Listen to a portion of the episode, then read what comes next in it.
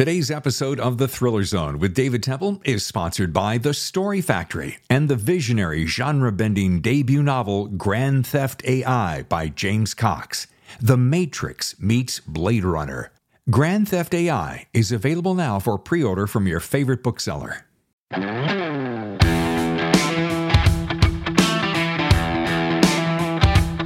Hello and welcome to the Thriller Zone. I'm your host, David Temple, and I am very pleased to welcome Robert Dugoni. Today we're going to be talking about his latest, Her Deadly Game. Let's get right to it with Bob right here in the Thriller Zone. Man, I cannot believe how long, Bob, it has been since you have been on my radar. Oh, wow. Thank you. First, no, thank you for being on the Thriller Zone, by the way. Let me start with that.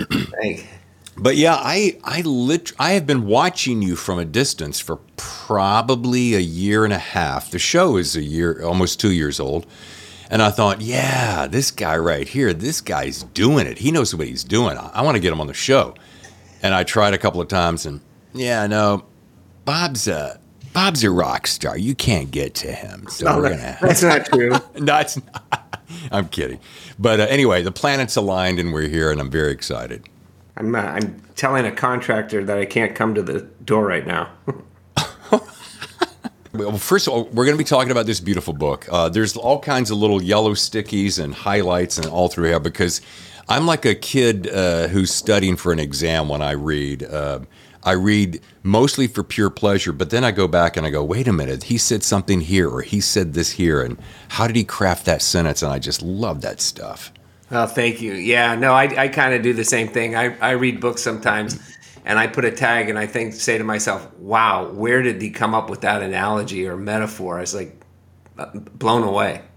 Yeah, isn't it funny? As as many books as you've written, and we're gonna do a little bullet list here in a second. Um, it's it's really encouraging to hear a guy like you go, "Oh, that captivated me because I hadn't heard it put that way, or he crafted that sentence just a certain way." It's magic, isn't it? Yeah, it's it. The, it's I'm, I really appreciate the craft, you know, I, I, because I've studied it so hard because I I couldn't get published until I did, uh, and so the people that really they hit it so well. Uh, Stephen King is a I'm a fan uh, because sometimes I'll read a sentence he's written and it just it just amazes me. Yeah. And, and the amazing thing about Stephen is uh, how he does it again and again and again. I mean, and nobody's got volume of words like that guy. Yeah, yeah, and he and you're right. It's just it's just constant. He's just bam, bam, bam. Yeah. Um, yeah, he's he's amazing. He's really amazing. Well, let's let's keep the spotlight on you because Bob, uh, uh, you know, New York Times bestseller, Wall Street Journal, Washington Post, and number one Amazon bestselling author. That that's in and of itself no little feat. Thank you. And I know uh, one of my little stickies here. Where, hold on a second, because I love this shit. Um, I'm like, what is what's Bob's recipe for success? So I'm reading it back in your um, acknowledgments, and I think you got it right here. Uh, I work every day.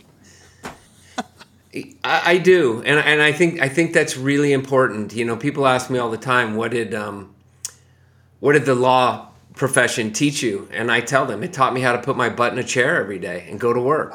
Um, I'm not I'm not one of those guys that you know works. That's those are my dogs.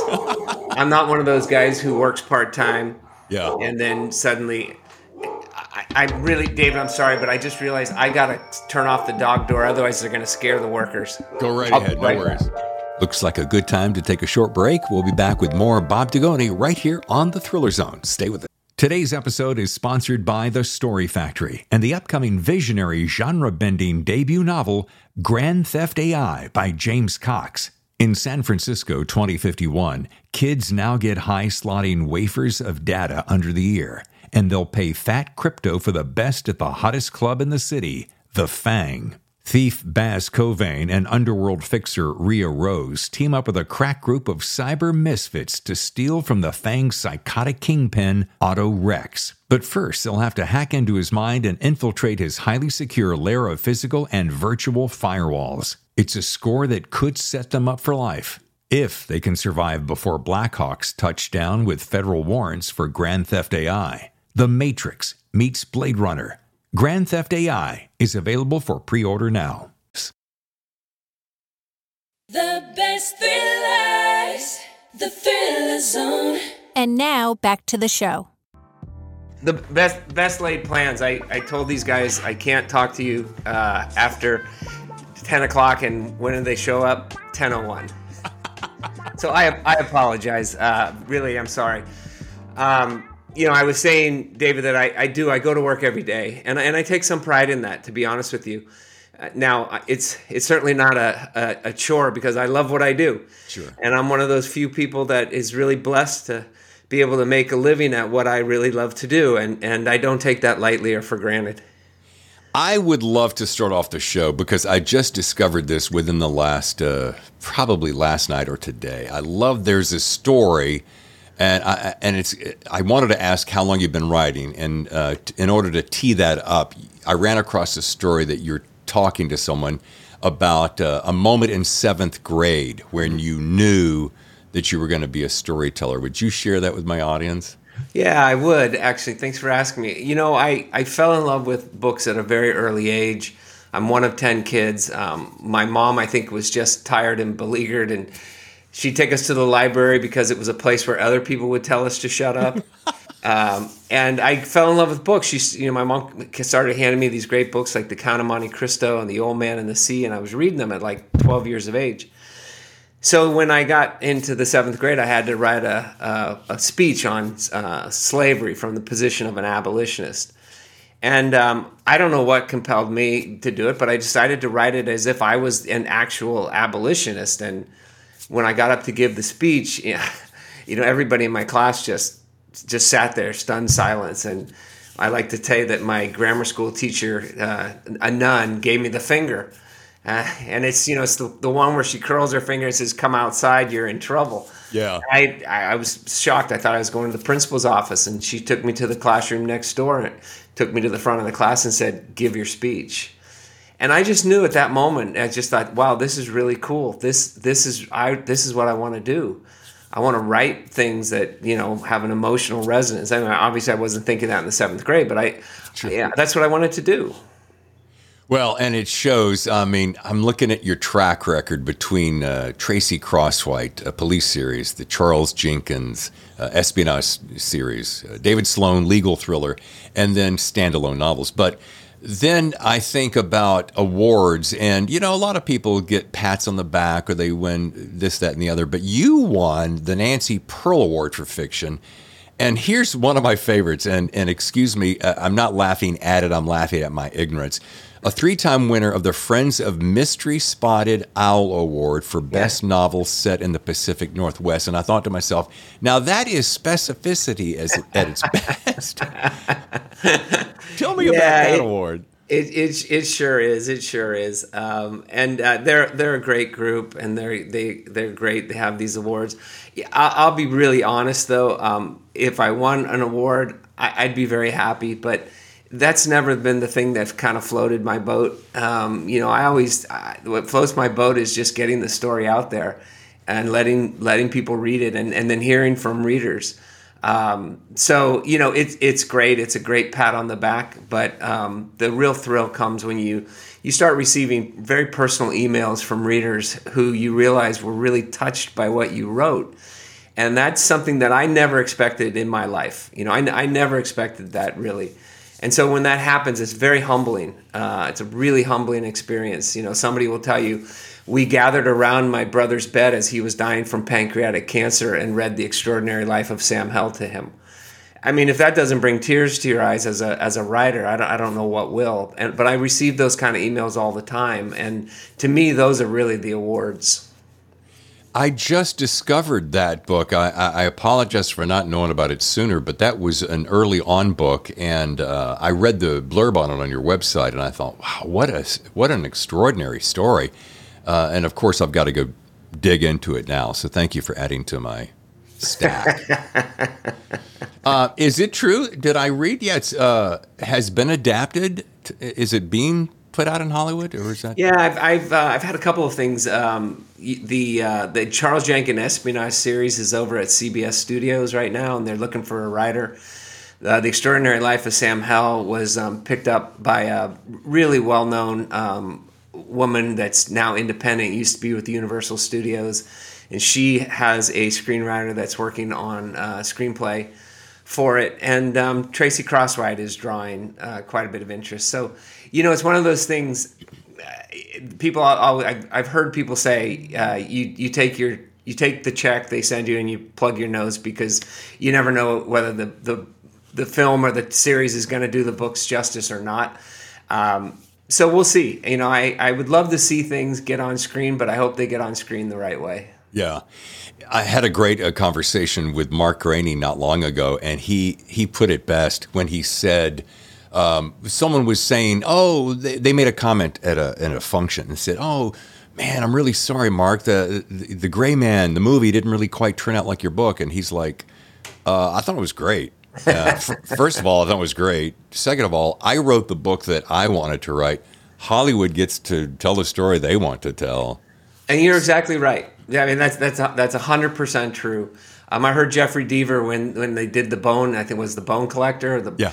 And and he was watching the premiere, and there, uh, you know, Denzel Washington's laying in bed, and in comes this woman, and he says, "Who who is that?" And he said, "That's his sister." And he went, "He has a sister," you know, and he he wrote the book.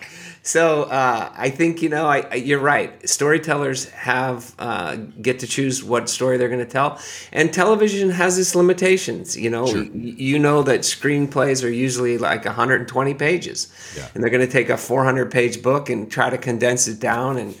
Um, so it's a real art. It's a real skill. I've been asked multiple times, "Do you want to write the screenplay?" My answer is always the same: No, uh, I don't, because I respect the people that do that for a living. They go to school a long time to uh, to um, uh, learn those skills, and those are not skills that I have.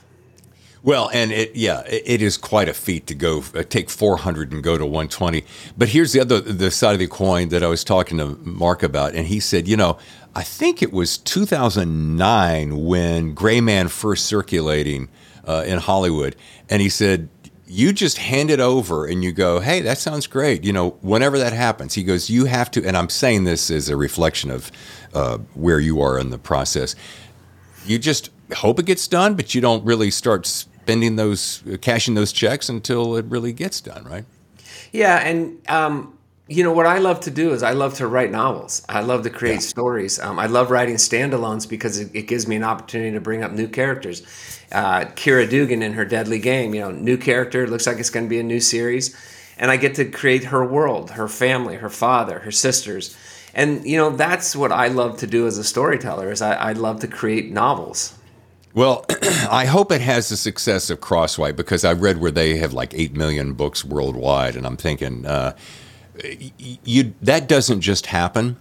And the thing about this Keera character is uh, that I love so much is that she is she's that classic combination of she's not Hollywoodized over the top character like oh she's a superhero she's got the foibles like everyone else but that that family of hers that dysfunctional family uh, it's one of those situations when you walk away you remember those characters and they live with you for a while and i'm like oh i cannot wait to see what bob's up to next so that i can see what's going to happen next Well, I, I appreciate it. It's kind of you to say. You know, I don't often know.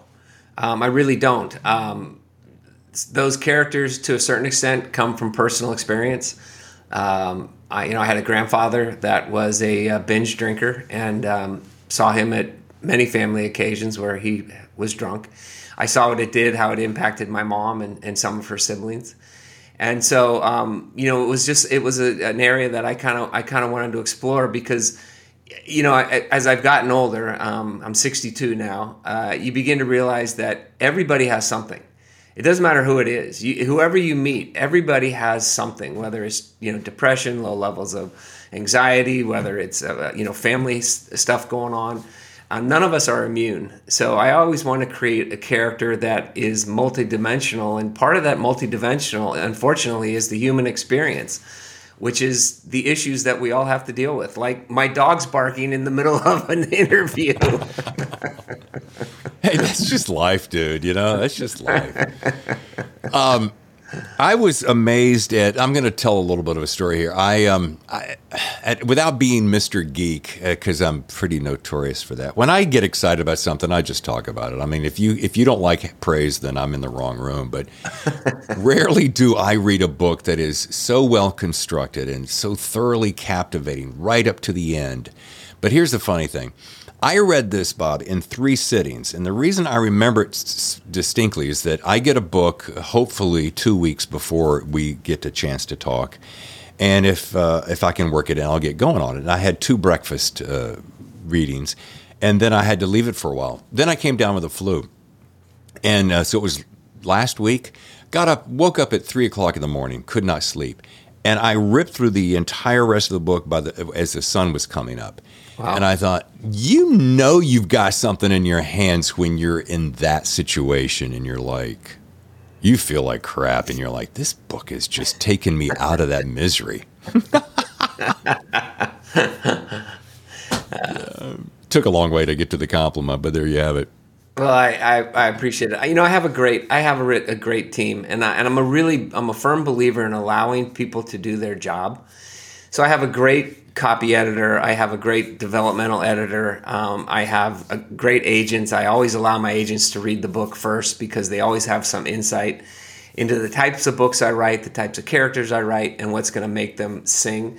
And um, so I really believe in the process. And I'm, I just have a great team at Amazon Publishing. I mean, everybody is really good about, you know, um, helping me create the best book I can. One of the things I noticed with this book and others that I've um, looked into is the way you start your books. Because here you go. So I was so taken with this, and I had not read any of your work before, even though I've followed you. And I think I followed you back from an old thriller fest. Um, ITW in New York. Anyway, so I'm I'm so I'm starting to dig into your other books and getting a taste for all these different series so that I can, uh, you know, you can get on Amazon and you can see the first few pages. And I'm like, look at this. He does it every single time. And it's the way you start your books. And uh, I was trying to think of the best way to describe it. It's like I have ju- I've shown up to a party that is already in progress, and and I'm I'm in, and the the party's going, and I'm just jumping in it. And what I mean by that is there's not all that. Sometimes, not naming anyone, and maybe everyone does it eventually, but there's this uh, unnecessary preamble, like like you feel like you have to give me a lot of the backstory before I get into the story. That's you don't do that, and that's what I really really dug about it. You just jump in the stream and get moving. Yeah, I think it was beaten into me to be honest with you. There was a a, a guy in my uh, in in the eight in the agency, and he was actually the accountant, but he used to love to read my stuff. And he gave me a piece of advice once. He said, "Start forty pages later and end forty pages earlier." and for real, and yeah, and you know, it was really great advice because I have a tendency, like everyone else, to write my way into a story, write my way into a character.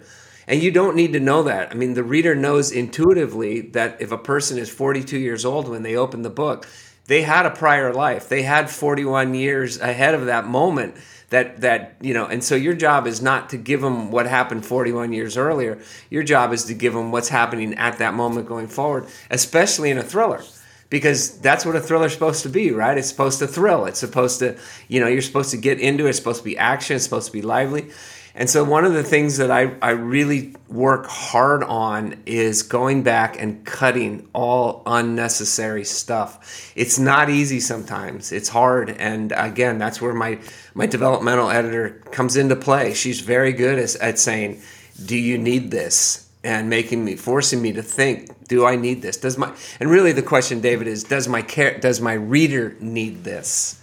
And if the answer is no, then I cut it Here's a be a curious thing. Uh, there's so many things popping in my head all at once. So I hope I can get them. So let's call this uh, 375. Uh, would you have any idea in your head? Because I'm curious. Because you just said this. Let's say that you the first draft, the first draft that's the official first draft. How much do you suppose in that process, or from a Canadian friend's process, would you uh, would you say? Uh, that was there and you you got rid of it. So how big was it as to before where it is now? Yeah, so I would I would say that I, I do know, um, and I, I know pretty well. I, I, just got through writing a book. It's a it's a World War II story. It's a long story. I won't bore you with, but it's a World War II story. It was um, 435 pages, and by the time I got done with the edit, it was 405. I'm working on a book now. It's 430. I guarantee you, when I'm done, it'll be about 400 to 405. I, you know, it, it's. I don't know that there's any novel out there that I could write that would be of interest more than about 400, 400 pages, which is about 95 to 100,000 words. So it's not anything I shoot for. It's just after 25 books, I have found this is where this is where the the, the cutoff is. So I, I, that's what that's how, what I would say is I'm usually cutting about fifteen thousand words. Okay, okay, and so your your ballpark is that ninety five to hundred. That's probably yeah. Yeah, uh, that's always good to say, uh, good to know because I, am always curious about things like that, and I always wonder. Um, back to that point about starting out at the gate, um, I have often found in my writing, not nearly in the atmosphere of yours is that sometimes you'll you'll feel yourself. Oh, I'll just ramp up. I'll ramp up until I get the motor humming, and then you go back a couple of days later and you go, "Why don't I just take that whole chunk and put it on the side and start here? And if I really need it later, I'll come back to it." And you never yeah. do. yeah, no, I I think that's I, I think that you're absolutely right, and I I do much the same thing. When I write my first draft, I don't edit myself. I don't allow that editor to come into my head. I am I'm simply writing uh, organically, and I'm letting the characters talk to me and tell me what's happening, tell me what they're saying, to, to the point where you go back. I know you've probably done this. You go back and you read what you've written, and you go, "Wow, that that's pretty good." I, yeah, I wrote that. Uh, you know, I surprise myself at times. Um, so I I just let that whatever you want to call it, I let that muse go, and then when I get the story done, I go back and I look at it and say, okay, what do I really have here? What's really this story about? And that's when I dive into the, the editing process. And that's a whole different part of your brain. At least for me, it's a whole different part of the brain. And I was going to say, isn't getting the, uh, the, the gentleman on your shoulder that's sitting there nagging, doing that little, boy, that really sucks, Bob. You might want to rethink that. Isn't that the hardest thing in the whole world? Yeah. Without a doubt. I mean, and I, I've done that. I have been typing a story, and the, the whole time I'm typing, I'm saying, this is crap, this is crap, this is crap, this is crap, this is crap. But then, you know, again, you come back the next day and you go, that's not bad. Yeah, that's, there's some things there I can work with. So I just, I just let it go. And I, you know, I tell people all the time, I just, I just let it go. Let, you know, do your research do all the research you think you need, then stop because we can all get caught up in our own research but do as much research as you can, you know, and then let it go. Um, and you know, you you know this as well. I'm sure after you've written a certain number of books, story structure becomes innate. You understand how a story is supposed to be told, and the, those moments, those emotional moments you're trying to hit, you know, and and how to end a chapter on a on a what not a cliffhanger necessarily, but something that's going to get the reader to turn the page. Oh yeah. How to have an opening sentence, the next chapter that's going to get them to keep reading you know, you start to learn those techniques. I, I often say to people, it's no different than golf. I mean, golf has all these different things. Whether you're hitting a driver or an iron or a or a wedge, everything is different, and you just start to learn as you go, and hopefully, you get a little better each time. That is so. That's such a great analogy too, and it's so funny. If you, let's say, the driver, if all you're thinking about is crushing it with all your might, you know that you're going to mess up yeah. You're going to slice it more often than not. But if you, and this is the hardest thing in the world, if you just go, you know what? I'm going to, I'm going to do something novel here, ding dong. I'm going to let the club do the work. yeah. Yeah, and it is. It's it's really hard because you just want to grip it and rip it, and it's yeah. the worst thing you can do. And the same thing with a book is you just have to let the story come to you. You know, Kristin Hannah wrote in The Nightingale, and it was different than what she had written up to that point. She had written more of uh, romance type novels, and The Nightingale was such an unbelievably great book. And I know Kristin, and I I asked her. I said, you know, Kristin, where did you come up with this story? And she said, sometimes great stories just fall in our laps, and our job is to get the hell out of the way. Oh, yeah. You know, I really think that there's a lot of truth to that. Is you know, stop trying to tell your story and tell the characters' stories. Yeah. Two things uh, are fighting for my attention. Uh, one of the best praises, you know, your your your company puts out these great little blurbs that go with a book uh, for us author uh, interviewers on podcast, and this was my favorite. I've read probably fifty quotes, blurbs, I should say, about your books, and Lisa Gardner nailed it. She goes, "One of the best puzzle books ever." I race through the pages, which are packed full of compelling characters and taut gamesmanship. Desperate to learn the answer to this extraordinary thriller, which is both, and I love this, is both a who done it and a how done it Wow. Yeah, isn't that isn't that beautiful? I was I was elated, really, really, and again humbled, you know, because Lisa Gardner has she's that's a woman that has got some real creds to her. So, you know, to receive something like that from her is really um, really heartwarming, uh, and it makes you feel good. You, you think to yourself, you know, the, the book must have something to it because I'm sure you go through those moments where when the book's just about to come out, you're thinking, well, is it really any good? Are they going to like it?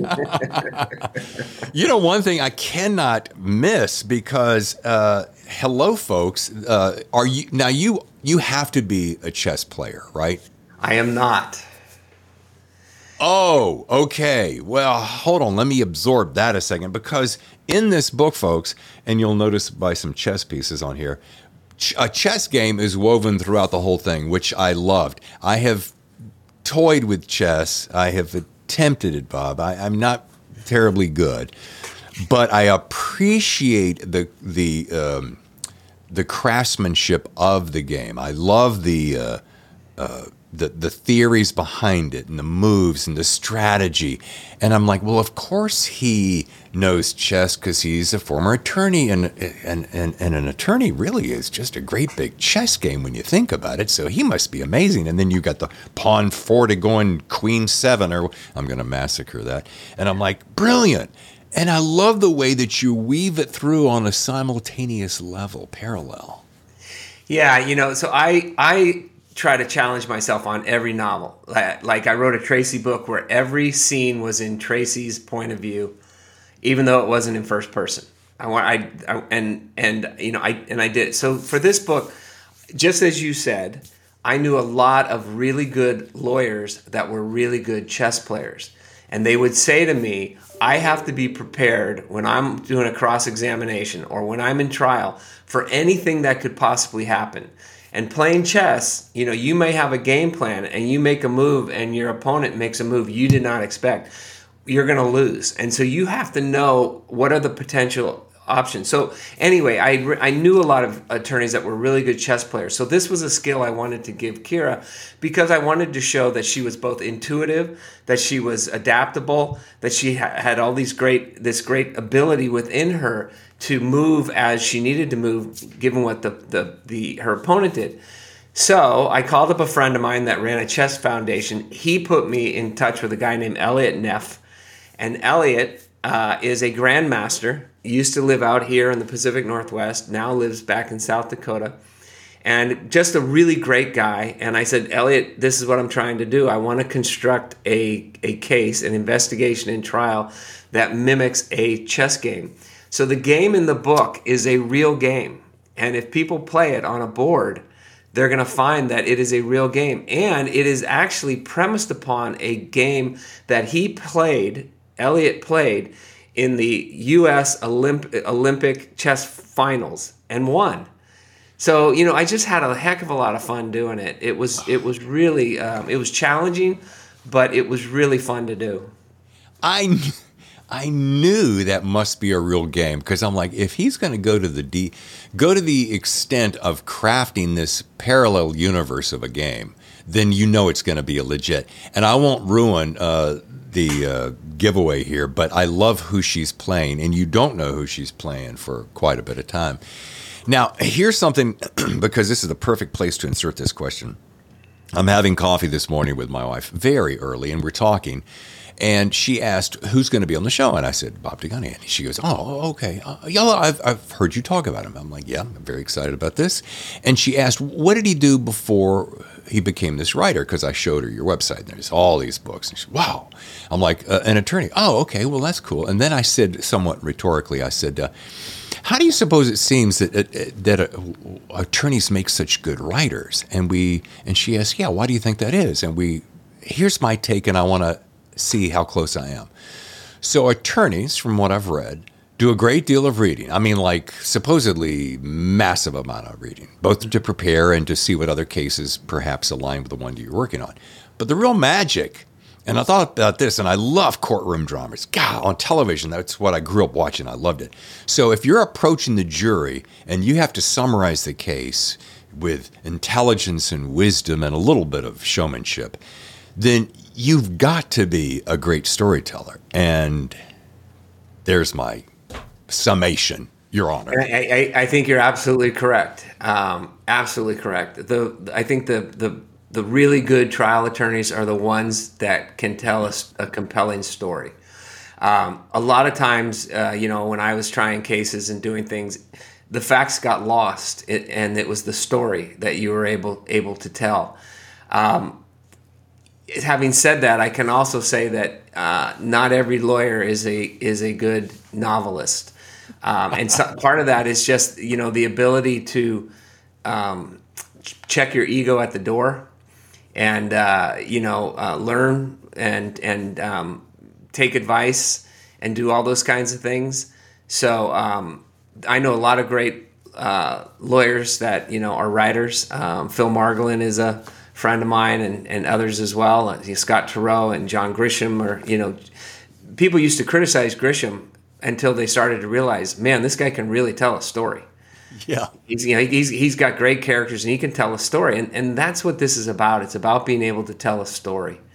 Um, I don't I don't consider myself a Pulitzer Prize winner winning type of author, um, but that's not what I aspire for. Um, I aspire to write novels that are compelling, and that uh, readers uh, not only will they read them, but that when they're done they will tell others, "You really got to read this book," and that that's that's really what I feel is my job. Yeah. Well, two things here. Uh, Tammy said her closing comment, my wife, she goes, uh, So is this going to be another one of those books that you say I've got to read? And I always have to go, okay, I know that she's only going to read a certain amount of books during the year. And it's going to, I'm like, yeah, yeah, this is one of those you have to read. So, but I, I, I'm thinking back to you know, John Grisham is always the one that everybody quotes because maybe he's one of the first attorney writers that we discovered, and he had such a great selling books out of my trunk of my car story. But I'm thinking of like Bill Landay was on my show recently with an impeccable book called All That Is Mine I Carry With Me. Um, David Ellis, mm-hmm. Look Closer, uh, David Pepper, Joey Hartstone. These are all uh, uh, either current or former attorneys, and they're just fantastic storytellers. So I'm just, I'm just amazed. There you go. Well, you know, I think it goes back to what we talked about at the very beginning of the show, right? Um, they know how to put their butt in a chair and go to work. Yeah. You know, they, they know how to put in the time, and I, I think that's I think that's a skill that is often overlooked in novel writing. Is it takes a lot of time to sit down and look at a blank screen and say to yourself, "I'm going to fill 400 pages." Of you know, it that's that's not easy to do and I think um, you know I, I, learned how to work hard, and I think a lot of lawyers are the same. Yeah, I don't think I've. There's very few careers. Correct me if I'm wrong. That put in the volume of hours as attorneys do. From everything I've ever heard, read, watched, isn't that pretty close to being true? Yeah, because you know what one thing that you know everybody needs to keep in mind is is I heard it said one time that you know when you submit a manuscript to an agent, she doesn't get to her office and start reading from their slush pile. She gets to her office and she's handling all of her clients. And then in the off hours, she'll read the slush pile after she's tired, etc. to find so it's the same thing. When you get to your office, you might go in as a lawyer, you might go in with a game plan, and then the phone rings and you're totally off that game plan. You know, you're dealing with cases, you're dealing with clients, you're dealing with problems, you're dealing with this, you're dealing with that. Then when the day ends, you might go and start saying, Well, I better look at my mail that day. And oh, by the way, your partners are saying, Where are your clients? Well, what organizations do you belong to that you're going to go to after hours, luncheons, dinners to try to drum up business? It's it is it's a it's a tremendous amount of, of work, and um, you know, like writing books, until you hit, you know, that one book hits. Uh, it's really difficult because you're you're constantly working to bring in clients and and get the, get it going.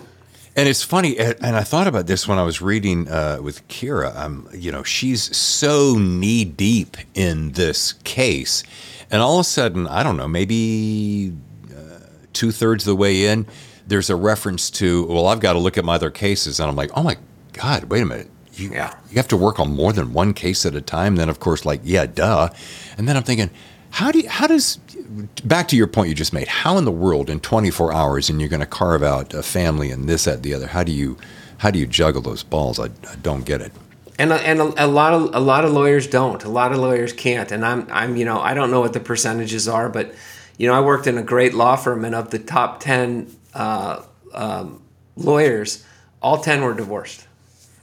And you know I think that could be a product of a number of things, but I don't think that the not the hours and and the the commitment helps in that regard. Um, I think there are a lot of birthdays missed, a lot of family events missed, a lot of sacrifices. I you know I can remember a lawyer telling me that he spent his Christmas Eve one time in, in the office preparing for a trial that he had the following Monday.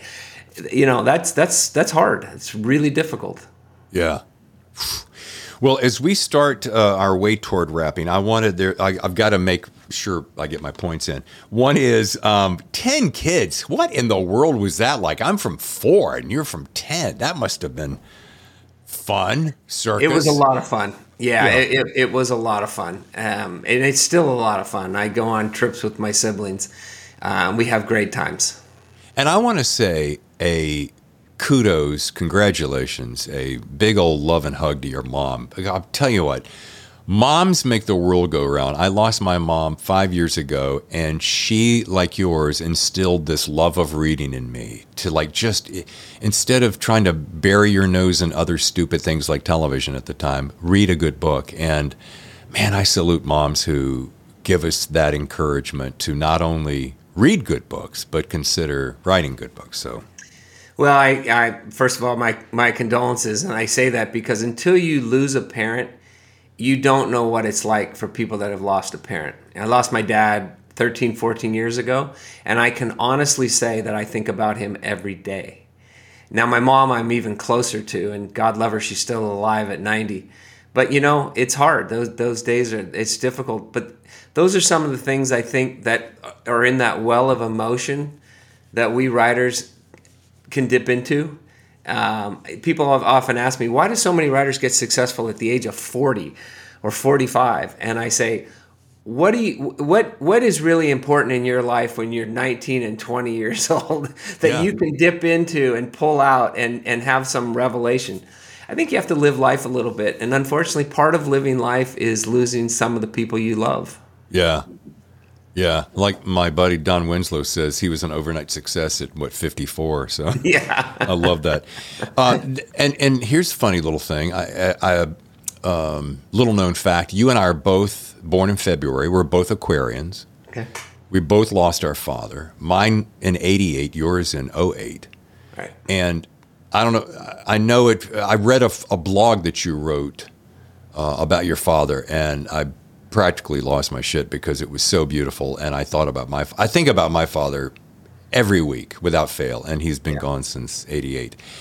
And um, so now, having last lost uh, mom and dad, it's amazing the way you look at life. Not to get heavy, but it's you just gotta grab it. Uh, uh, anyway, I, I wanted to say what this is what I wanted to get at is what's something powerful that your dad instilled in you that you carry out could be work ethic, characteristic of your personality, et cetera, that you dude? Um, I know very clearly. Uh, I um, I was with a publisher, and I had another publisher come in and back a truck up and offer me a lot of money. And I was at home visiting, and I was trying to make a decision on what to do.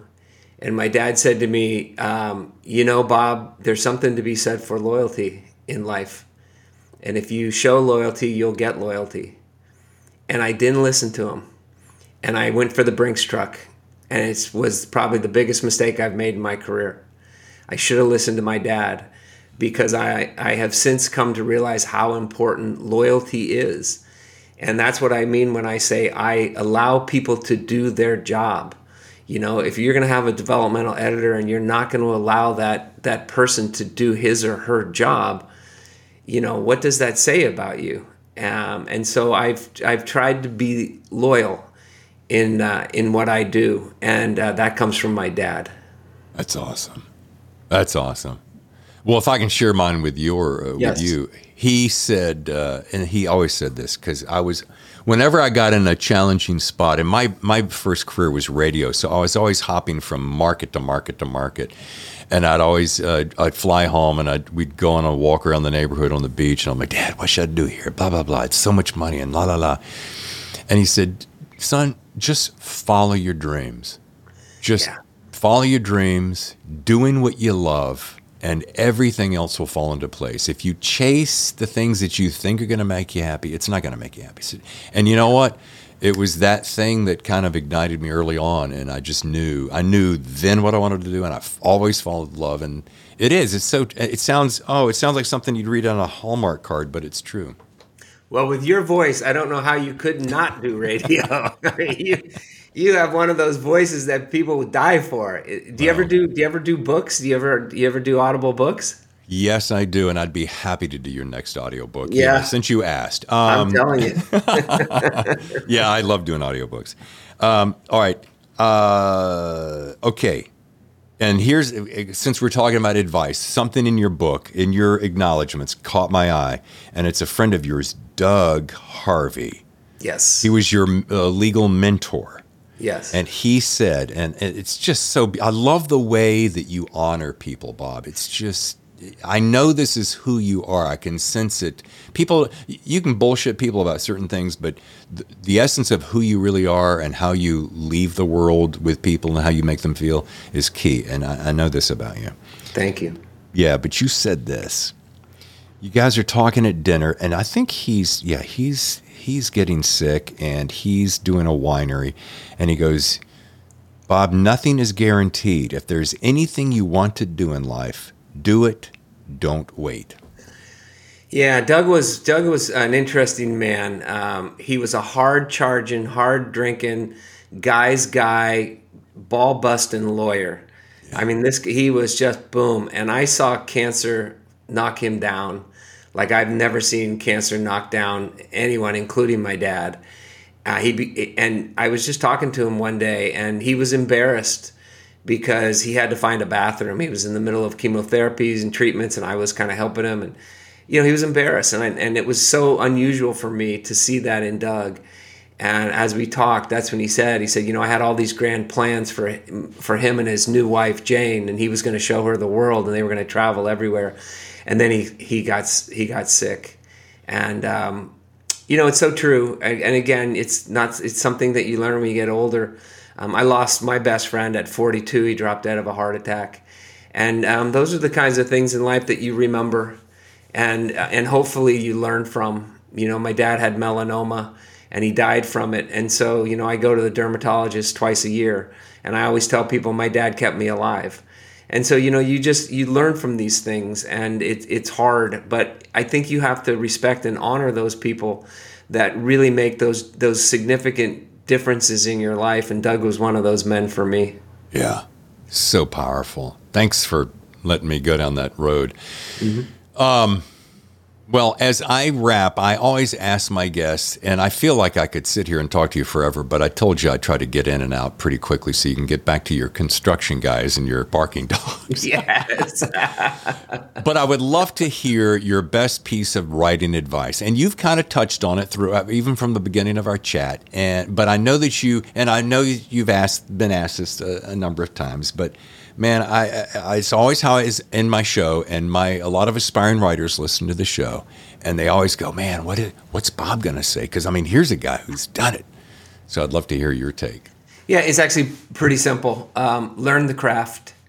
Learn learn the craft. I mean, I wrote for the L.A. Times. Uh, I was a lawyer. I could write, but there is a craft to writing a novel. And there are books out there that can really help you. Christopher Vogler's book, The Writer's Journey um, learn the craft, study the craft, um, understand how difficult it is, respect how difficult it is.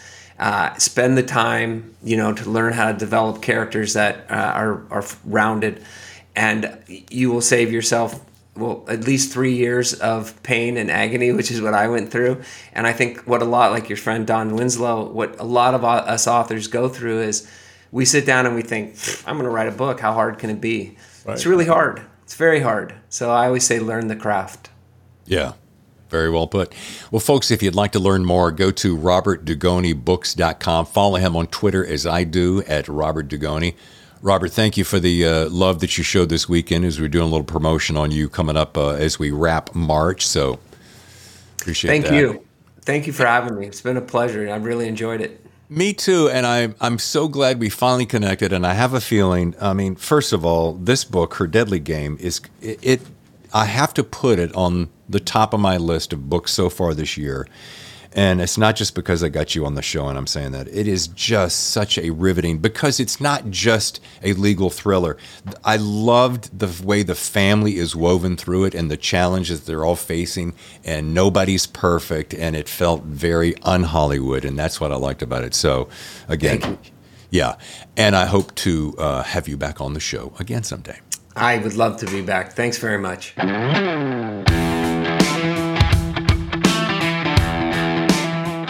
Thanks once again to Bob Dugoni and the book, Her Deadly Game. What a fantastic interview. So glad we had a chance to finally get together. Well, folks, I want to say thank you so much for tuning in. Thank you so much for your kind comments and your letters and suggestions. And also, thank you for the growing number of subscribers to our YouTube channel. Very exciting to see people stopping across and joining us on the YouTube channel from all around the world. Feel free to drop us a line anytime you like at thethrillerzone at gmail.com. We love getting your letters. Also, feel free to stop by thethrillerzone.com, and there you can sign up for our newsletter and stay in touch with us all the time. So until next time, I'm David Temple, your host. I'll see you for another edition of The Thriller Zone.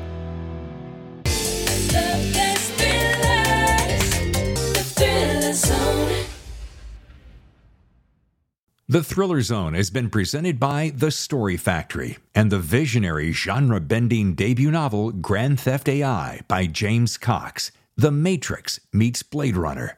Grand Theft AI is available now for pre order from your favorite bookseller.